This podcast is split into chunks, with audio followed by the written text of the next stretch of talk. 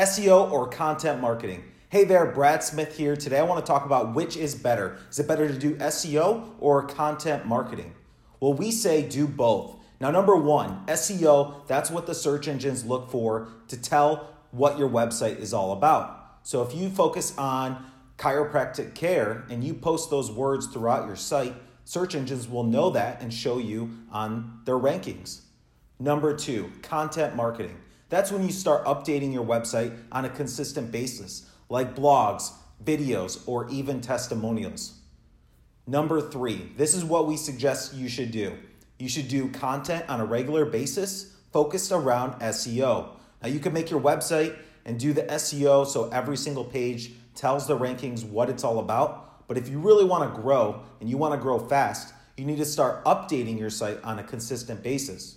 So let's say you start posting testimonials in those testimonials, use the keywords that your product and your website offers.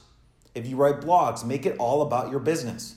So, just like this, we have a blog, a video, and an audio piece, all talking about SEO and content marketing.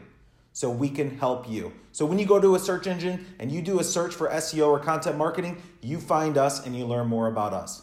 Thank you so much for watching and listening. I encourage you to try our TAR framework, traffic automation relationships, and you'll see that at the end. Hey there, my name is Brad Smith, owner and founder of HealthLinks.com. It's my mission and my passion to help others with their business. So if I can be your coach, your mentor, or help you in any way, that's my goal. My goal is to bring you value. So let me know if there's anything I can help you with, and I look forward to working with you.